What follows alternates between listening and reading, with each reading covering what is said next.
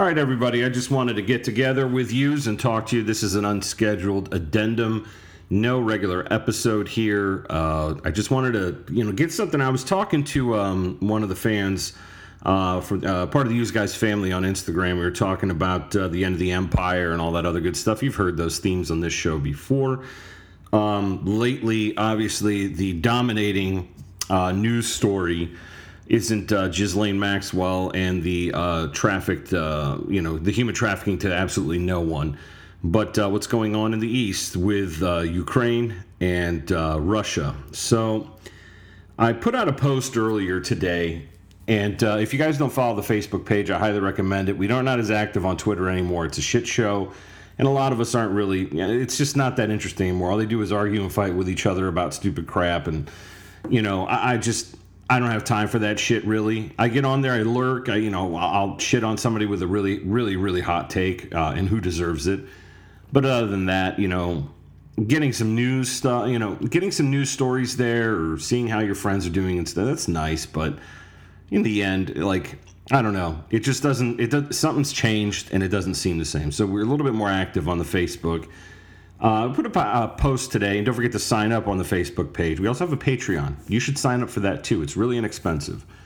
But today, you guys' post said, hey, gang, please ask anyone, and I encourage you guys, to do this with your friends or coworkers or anybody as politely as possible if you could talk to them and bring this up. I really want some real answers. So this is the post. Please ask anyone you know who supports going to war with Russia if, A, they hate us for our freedoms, try not to laugh, B, we must fight the Russians over there so we don't have to fight them over here. You've heard that one before. C, yes, it is acceptable for close to 100 million Americans to be vaporized in a nuclear exchange with nuclear fallout impacting the human race for an indefinite period of time. Or D, America, fuck yeah. All of the above.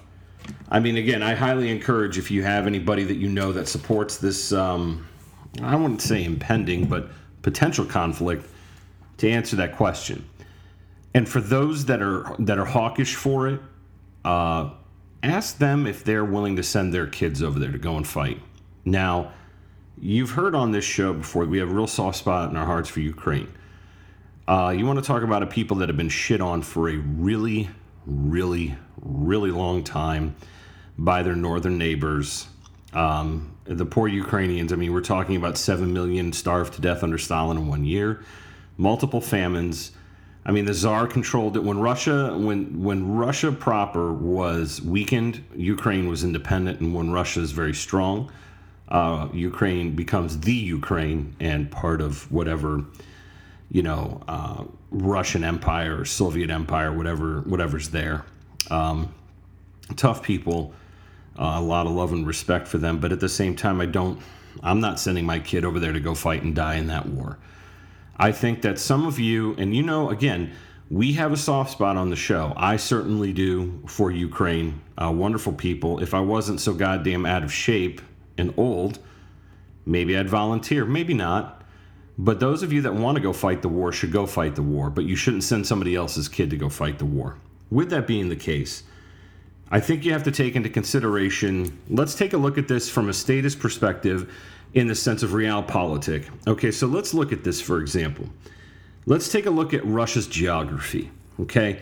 Now, when we're talking about, the four schools of political theory and international relations, so you have realism, constructivism, neoliberalism, and Jesus Christ, I can't remember the other one for fuck's sake. But in this case, realism means that the nature of relations between the nations is anarchic, meaning that they don't trust each other, and there's no head at the table. Like everybody is independent. All the actors do what they want. There's nobody that any of the countries answers to, and that seems to be, at least in my estimation, what the case is. So, okay, I'm sorry, the last one is Marxism. So Marxism is another school of thought for international relations when it applies Marxist theory to exploiter versus exploited. So I can't believe I forgot that. I'm recovering Marxist. I should know that stuff. And then constructivism means that there are cultural bonds or ideological bonds between two actors. So think the Soviet Union and Cuba, during the 50s, 60s, and all the way up to the collapse of the Soviet Union. So you have, they don't have cultural ties, because one is Latin American and the other one is clearly Slavic, with a lot of, Kyrgyz, Ukrainian, Belarusian, Georgian, Uzbek, a whole amalgamation, but primarily Russian, right? Dominated by Russian culture. But they had an ideological link between each other, right? So that's would be collectivist. And of course, neoliberal, that's an entirely other episode that I'm not exactly that interested in covering right now, because there's a lot of people out there who talk about neoliberalism and they don't really know what that means. It's a theory in international relations. It has more to do with economics. They're saying it neoliberal. Well, we know what neoconservatism is. But neoliberalism has more to do with economics. It's tying the world together, so to speak, economically, so that you have more cooperation. And there's, trust depends, but it depends on the relationship between the actors. But when it comes to realism says, no, you can't trust each other. They're always looking to exploit the other one for a weakness or for an advantage over the other actor. That's realism. And that's the school of at least in this case, if we're going to play, I don't really think you can apply constructivism in this particular case, but we'll apply realism, right? So, or we can, or at least I'm going to. So let's look at Russia. Russia has traditionally been a very insecure state. And Jay, what do you mean by that? Well, first of all, I want you to if you have a map, get a map out. And if you don't, go get one. They're free on the internet. And take a look at the country. I'm not talking about the Soviet Union. I'm talking about the Russian Federation. With the Ural Mountains being the only real, border, I would say. Yeah, you have some rivers. But think about how many invasions Russia suffered. If they go back to the Mongols, like the Golden Horde, for example. You're talking about, czars that were vassals or, pledged their allegiance to the Khan and were not independent, like the Prince of Novgorod, for example. That wasn't an independent, they were subordinate to the Mongols, right? And then you had Polish-Lithuanian coalitions, and then not to mention, contemporarily, I would say, contemporary within a context of 250 years. With a timeline, you're looking at Napoleon's invasion, right? With failed invasion. You're also looking at Barbarossa, right? So you have a lot of disgruntled states around you: Latvia, Lithuania, Estonia, and of course Ukraine, who suffered greatly. All of them did, right? So you have all of these things coming together with a country that also doesn't have any real geographical obstacles to invasion, it could be, we already went through the Mongols, but look at China, look at Western Europe, for example. That's why you had buffer states after the Second World War. That's why you had that shield starting in East Germany and working your way east to the Baltic states and, of course, Belarus and Ukraine. You had Bulgaria, who could forget about poor Bulgaria. Again, you go through the list, Czechoslovakia, Hungary, Poland. Look at all these countries that served as a buffer to the West. So Russia has traditionally been a little insecure, okay? Now, the issue with that is when you're seeing this resurgency, what does this have to do with anything? And calling a Putin a communist and all this other shit, it's clear that Vlad has dropped the communist horse shit, right? He doesn't believe in that. He's a nationalist. He is a Russian nationalist. He's a patriot. He loves Mother Russia and the motherland, like I love my motherland of Ohio, right? But more with the defined borders and all that other stuff. But here's the thing. I want Ukraine to be left alone. They've suffered enough. I get that. Do I think that a nuclear exchange... People are like, Jay, the possibility of that really happening is... I understand that it's low. But let's take into consideration, right? let's take into consideration the dangers that we face, right? So when we're talking about nuclear weapons, okay, nuclear weapons and the stockpiles, let's look at this. Between the United States and Russia, that's 90% of the world's stockpile of nuclear weapons. And that's it's 5,500 each. These aren't the same bombs that were used, unfortunately, against the Japanese people in Nagasaki and Hiroshima in 1945. These are thermonuclear weapons. These are H-bombs. Incredibly terrible, awful way. It's the harnessing of the power of the sun and dropping it on people. Now, of course, you'll have, and I understand that my audience, the audience of the show, is not going to be fans of this stuff, like where you're killing innocent people. But this isn't about you guys. This is about getting out the information and making sure. Now, a lot of these waterheads are not going to listen to you. Like, a lot of these people will justify the actions of incinerating children and women and innocent human beings who had nothing to do, that they are the subjects of the rule of others. Okay? I get that. And we shouldn't, plus you're dealing with programming issues. They've had the same stupid software that's never been challenged, that's been reinforced through their entire lifetimes, and they've been eating propaganda cereal since the moment that they could sit in front of the television. And, forget, a lot of this is going to be lost on them, but it's important for us to bring up these facts, right? What are the effects of a nuclear strike, a nuclear attack? Well, first of all, let's get into the effects, shall we? The radiation effects. Like, there are several effects. Now, remember, this could happen to your kids. This could happen to my kid. This could happen to my wife. This could happen to, whoever, right? Especially if you live in the larger cities, or if you live out in the West where the stockpiles are, the missiles, the silos. And by the way, while we're on the subject of missiles, every time the Russians get uppity and they buzz the tower, like this in Top Gun, right? They're going to buzz the tower, Goose. But they buzz our aircraft, our aircraft. The Air Force, the government forces who are patrolling, the Russians will kind of get cheeky with them and go into U.S. airspace, and they get next to them, they buzz them, harass them. This has been going on for a long time. This one goes all the way back to the Soviet Navy and the U.S. Navy. I'm not sure if it happened. I'm sure it happened to the allies of the United States, like Great Britain and France and stuff like that. But, it's posturing, it's challenging, it's gamesmanship. This is kind of what they do.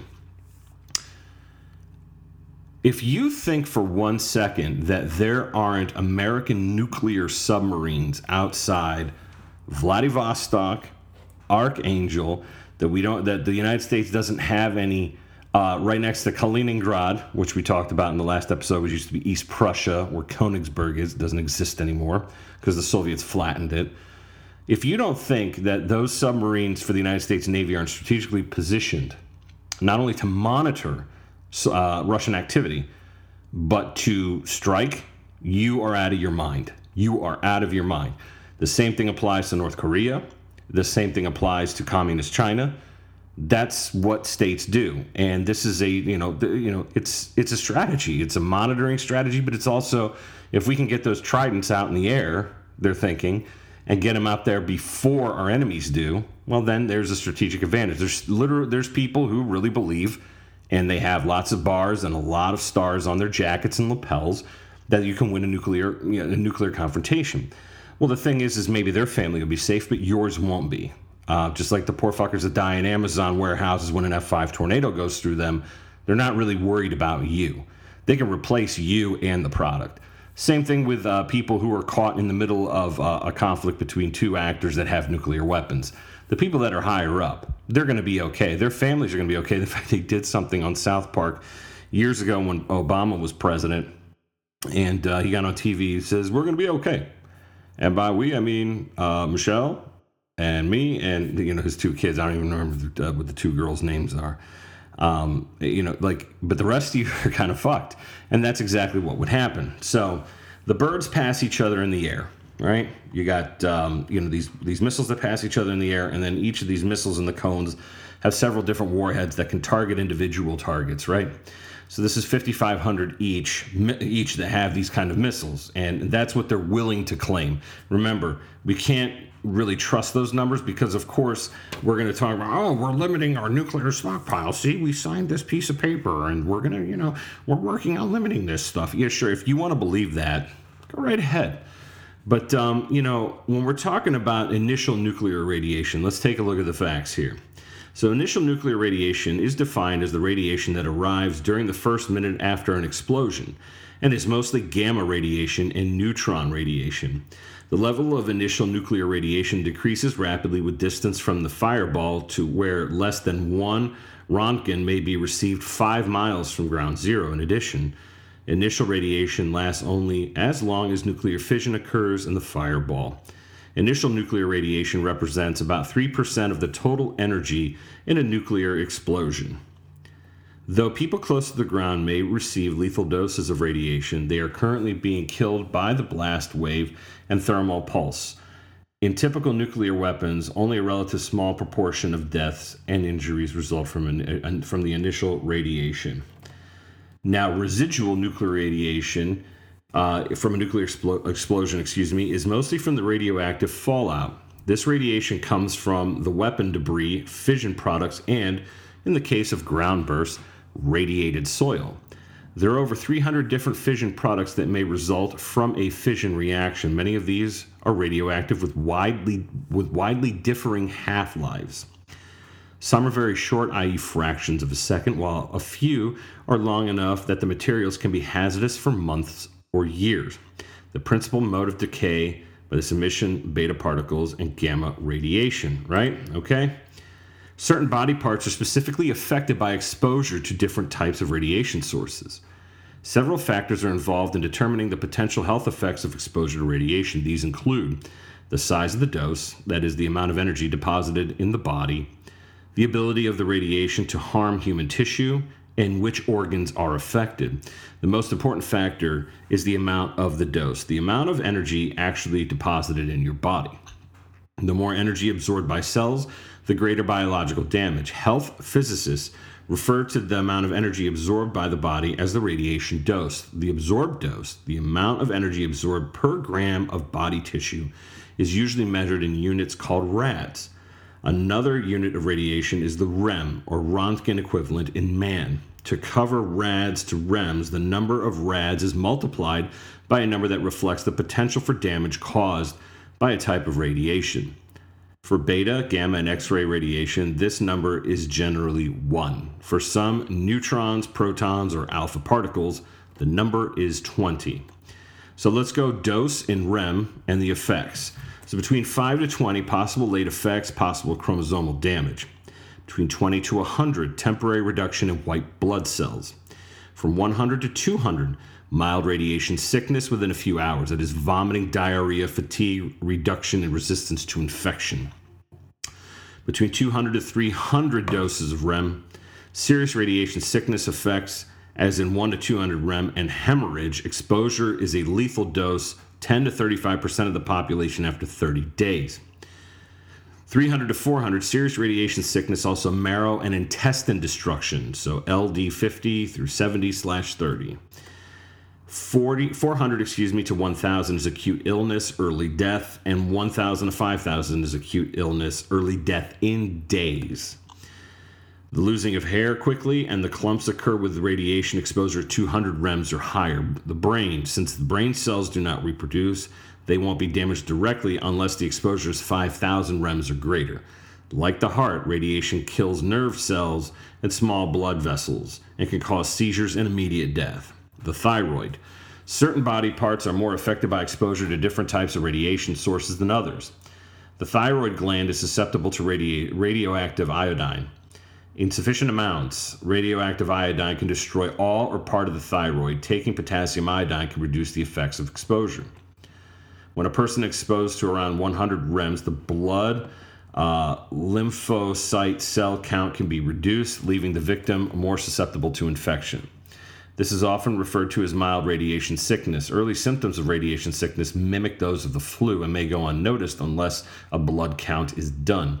According to data from Hiroshima and Nagasaki, symptoms may persist for up to 10 years and may also have increased long-term risk for leukemia and lymphoma. The heart. Intense exposure to radioactive material at 1,000 to 5,000 REMs would do immediate damage to small blood vessels and probably cause heart failure and death directly. Radiation damage to the intestinal tract lining will cause nausea, bloody vomiting, and diarrhea. This occurs when the victim is exposed to 200 REMs or more. The radiation will begin to destroy the cells in the blood that divide rapidly. These including blood, GI tract, reproductive and hair cells, and ultimately harms their DNA and RNA surviving cell.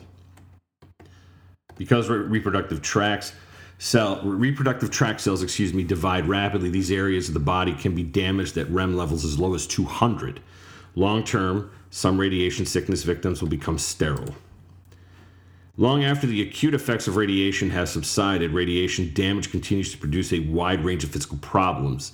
These effects, including leukemia, cancer, and many others, appear 2, 3, and even 10 years later. According to Japanese data, there was an increase in anemia among persons exposed to the bomb. In some cases, the decrease in white and red blood cells lasted for up to 10 years after the bombing. There was an increase in cataract rate for survivors of Hiroshima and Nagasaki, who were partially shielded and suffered partial hair loss. All ionizing radiation is carcinogenic, but some tumor types are more readily generated than others. A prevalent type is leukemia. The cancer incidence among survivors of Hiroshima and Nagasaki is significantly larger than the general population, and a significant correlation between exposure level and degree of incidence has been reported for thyroid cancer, breast cancer, lung cancer, and cancer of the salivary gland. Often a decade or more passes before radiation-caused malignancies can appear. Beginning in the early 1946, scar tissue covering apparently healed burns began to swell and grow abnormally. Mounds of raised and twisted flesh called keloids were found in 50 to 60% of those burned by direct exposure to the heat rays within 1 to 1.2 miles of the hypocenter. Keloids are believed to be related to the effects of radiation. Fallout is the radioactive particles that fall to Earth as a result of nuclear explosion. It consists of weapons, debris, fission products, and in the case of ground bursts, radiated soil. Fallout particles vary in size from thousandths of a millimeter to several millimeters. Again, I don't know what millimeters are, but I'm assuming that it's small to even smaller.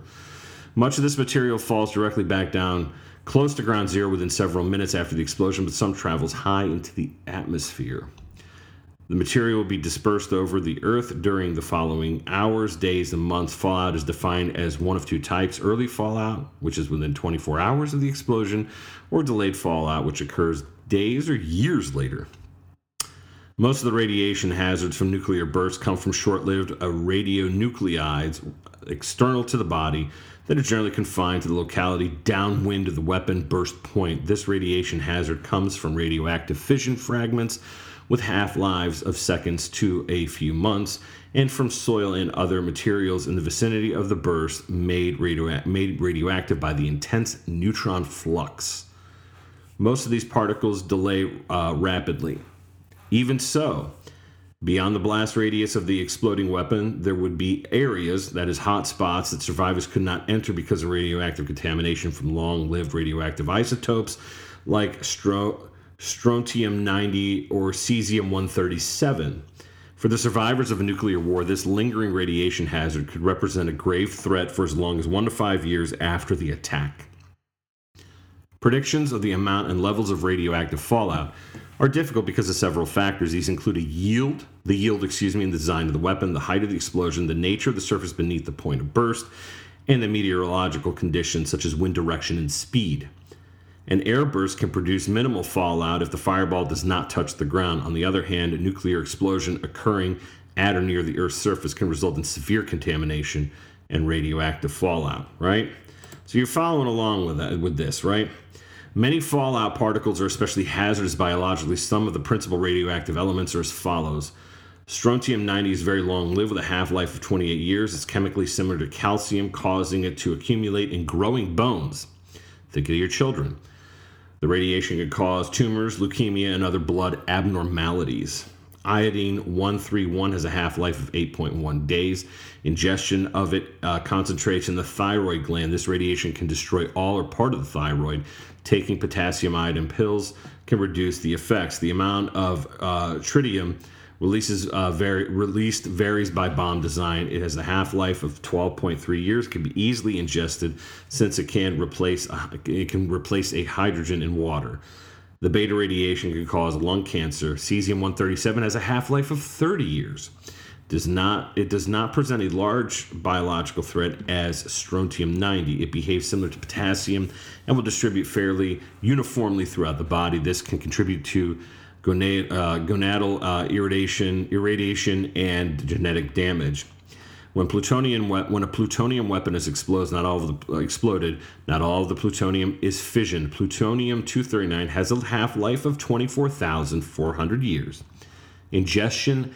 As little as 1 microgram of plutonium, a barely visible speck, is a serious hazard, causing the formation of bone and lung tumors.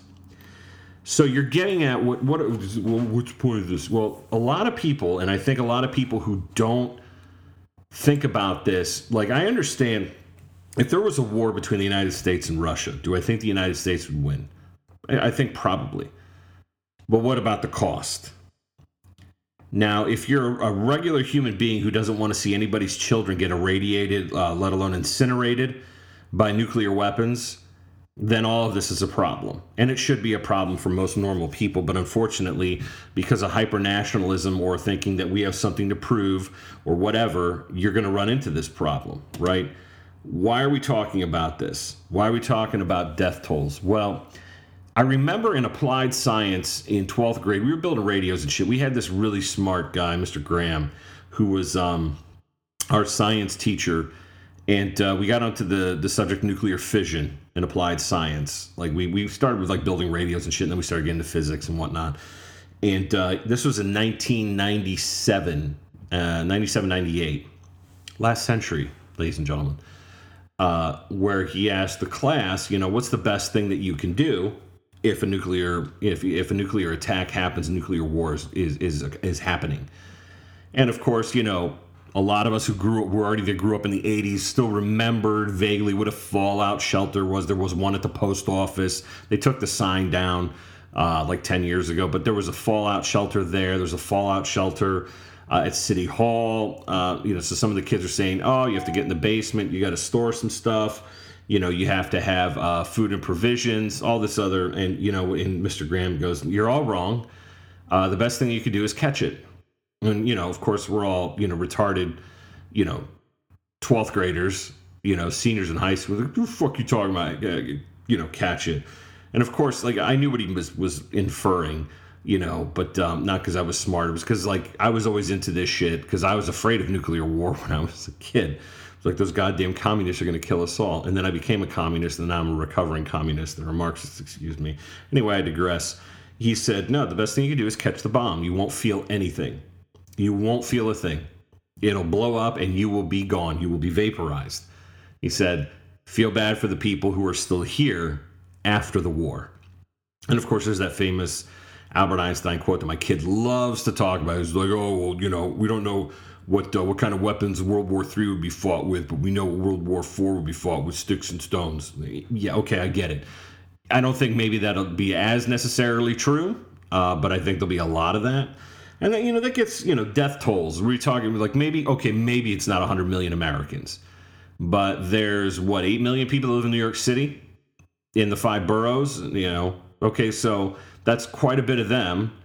And then Washington, and then Los Angeles, and then San Francisco. As much as I don't like those areas, I still don't want people to get incinerated. You understand what I mean? So that's a problem, and not to mention all of the, you know, I mean, I think Detroit would still get hit because, you know, the infrastructure to produce, you know, tanks and all that shit. There's you know, Lima, Ohio has a facility that refurbishes tanks. I don't know if they build them. There's a Ravenna Arsenal. There's a lot of industry that people don't really think about offhand that a lot of people are going to suffer and die from because if there's a nuclear attack. Not to mention the demoralization of the population, even though Lieutenant Colonel Dave Grossman, who's not a good person, wrote 2 books on combat and on killing that I've read. And we've, you know, the historical record and the empirical evidence suggests that bombing via airplane, like they did in the Second World War, like, you know, versus, you know, the Blitz in the United Kingdom, and then, of course, the relentless bombing of Germany during the Second World War, that actually did not, in fact, impact people's will to fight on. It made them angry. Can we say the same thing about nuclear war? I'm not so sure.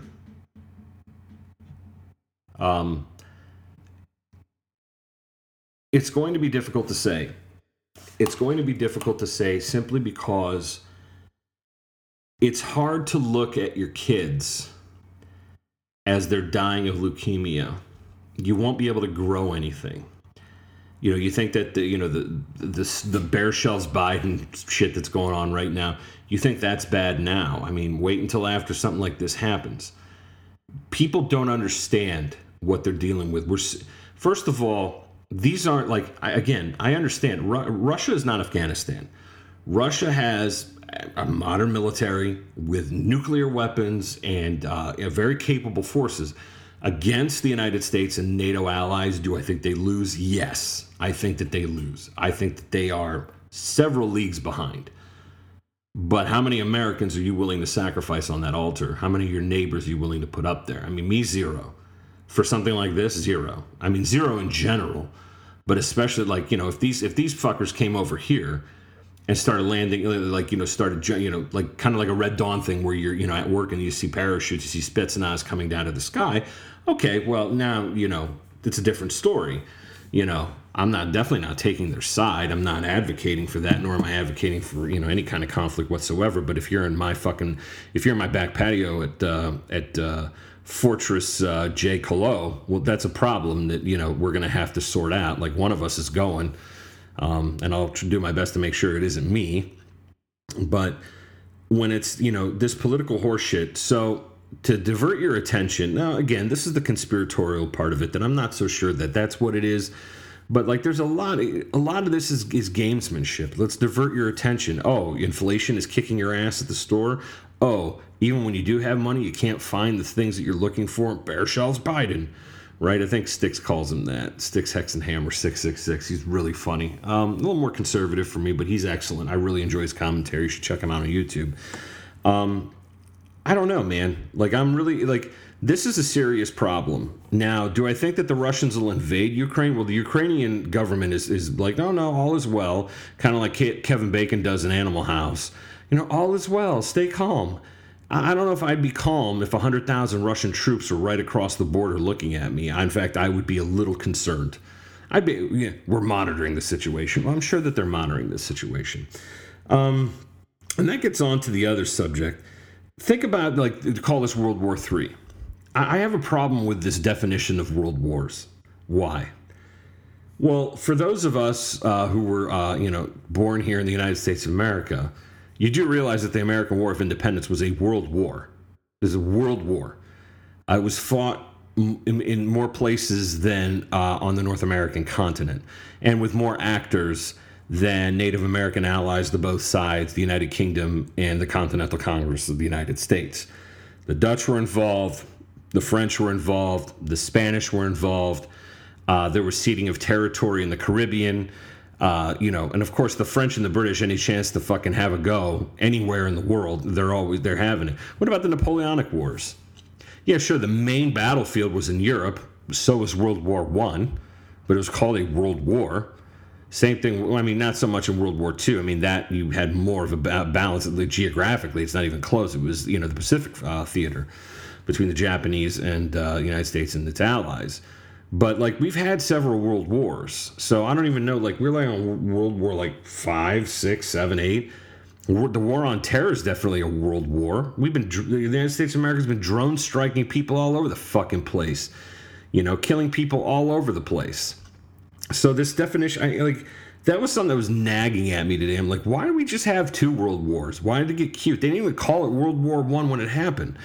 Called it the Great War, right? Why? Because it was supposed to be the war to end wars because it was so horrible. Do you know what the war that was worse, the worst war that the planet ever endured prior to World War I was the Napoleonic Wars. Look at the death tolls for that war versus World War I. That's why you get it called the Great War. Because it's unfathomable. It is such an order of magnitude worse than anything the planet ever suffered, right? Okay. Well, then quantify that with the Second World War. I mean, shit just gets worse. Well, this situation, if it were to go hot, where birds are passing each other in the air, you know, Minuteman missiles are going in the air, whatever the Russians have is going in the air, Tridents are going in the air, nuclear bombers are out there, all sorts of terrible things are out there. And the birds pass each other in the air. But just think about if you have family that you love, and you know you got kids, you got parents. Think about old folks in retirement communities. It's a nursing home. It's a retirement community. Those of you who watch The Sopranos know exactly what I'm talking about. But think about people that you love literally getting radiated and having, you know, getting their skin burned. Watching your children die of blood cancers, you know, like, you know, you're going to watch them die of leukemia and thyroid cancer and terrible things. Those of you who have not seen it yet, you want to get a taste of really what it's going to look like. I cannot recommend enough the miniseries that HBO put together about Chernobyl. Okay, notice I didn't mention it up to now because that is a very real thing that we can look at, that we can see. And we could, you know, that we know what the effects were of having a nuclear meltdown. Now, imagine that happening in several different places across the planet. Okay, this is a problem. You watch these people, you know, these firemen, the first responders to, you know, they thought it was just a regular roof fire at a nuclear power plant. I mean, they were literally being zapped with ungodly amounts of radiation, picking up graphite that was in the core to regulate temperature. It is a phenomenal miniseries, and you see the effects of what this stuff can do. This Pandora's box that has been opened, then now it can't be closed. I don't want that happening to Russian kids. I don't want it to happen to Ukrainian kids. I don't want it to happen to your kids wherever the fuck you are. I don't want it happening to mine. I cannot stress enough how this is a problem for the powers that be to talk big. Like, these are big stakes. It's not going to be a conventional war. Why would it stay a conventional war? You have to make your point. And the Russians and the Americans have not faced off in a war. Yeah, there was a Cold War, sure, but actually exchanging fire with missiles and have, you know, like. It's bad news, and it's bad news for the people caught in between two assholes fighting, okay? The same people, there's a great book out there, it's called The Bloodlands, between Hitler and Stalin. Well, the same people are going to get caught up in this shit again. The same people are going to be caught in between two big fucking animals fighting each other, because all of NATO and Western Europe, and of course, and here's the other thing, is this a test to see how far the NATO alliance is going to push? Because Putin, his government's like, hey, listen, we won't have a problem, but you can't. Ukraine must never be allowed to join NATO. And NATO is like, go fuck yourself. And I understand why they said that, because why are you going to let your enemy dictate the terms of your expansion of NATO? Already as it is, NATO is in Latvia, Lithuania, Estonia, right? Poland, right? You already have NATO bases right. I mean, you could put NATO troops right up to the nose of Mother Russia. They're right there. So I understand why the Russians feel the way they do, right? Now, what do the Chinese do in this situation, right? They got the fucking Olympics coming up and that disgusting air that they have over there because it's polluted, because they're the source of most of the pollution.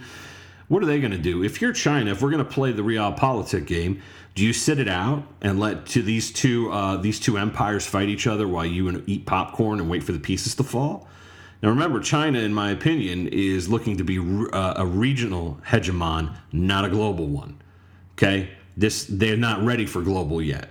They might be in our lifetime, those of us that are, you know, in our 30s and 40s, but they're looking to be regional hegemon. I don't want to stay too much on that because my friend Paul will go absolutely apeshit because he loves to talk about China. I'm not a huge fan. I don't like to study it too much. All I know is that the Chinese Communist Party sucks, and the people of China, I see them as victims of communist oppression and have been since 1949, probably before that.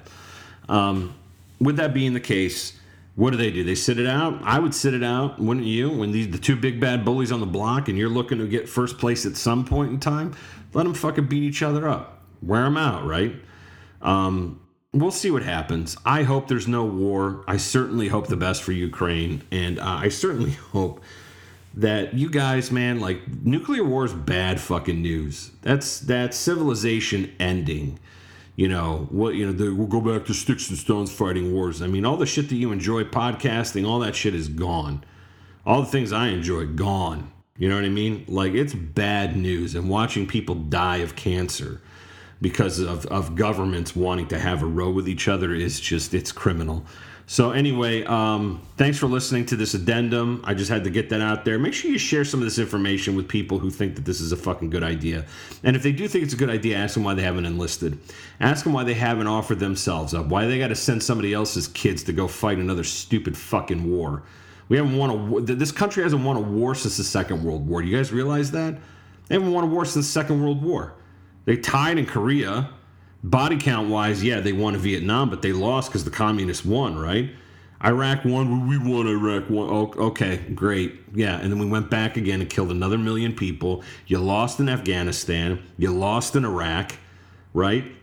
If you want to consider Iraq a victory, the first one, I mean, you left Saddam in power, right? Like, and then, of course, and then I expect the tape to change if we get through this without anybody fucking firing missiles at each other.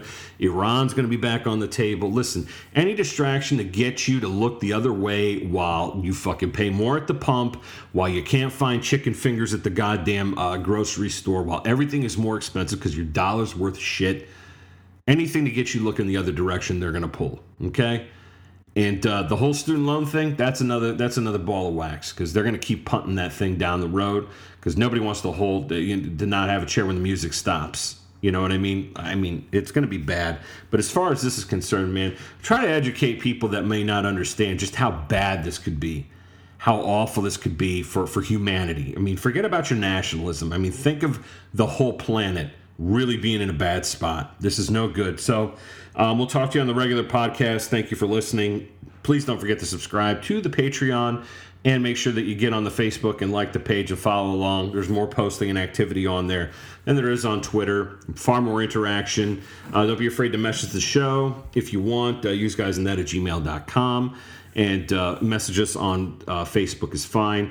No, I haven't sent out the goddamn gay soap yet. Guys, I've been working away from home. I should be going remote here pretty soon, so I'll be able to work from the motherland again and finally get my act together. My apologies. I haven't sent it out yet. I meant to send it out, but when you only have 2 days to get your act together, do all your laundry, hang out with your family, go out to dinner, and do all the normal stuff, you got to squeeze in an entire week's worth of stuff into 1.5, 2 days max. It's really tough, and I apologize for that. Don't forget to check out our sponsors, agorasnexus.com. I Paint Akron, where all accidents are happy accidents. Team Mandalore keeps cycling weird. Ray Faba, fine art and design from the Great Lakes. And, of course, my friend Todd at Akron Apothecary, gay soap for your asshole. So hopefully you won't have to wash gay soap with a cold shower after the nuclear war happens. Let's just all hope that doesn't transpire. Okay, guys, take care of yourself. That's it from Allegheny Soviet Socialist Republic. Be good, be well, wash your ass.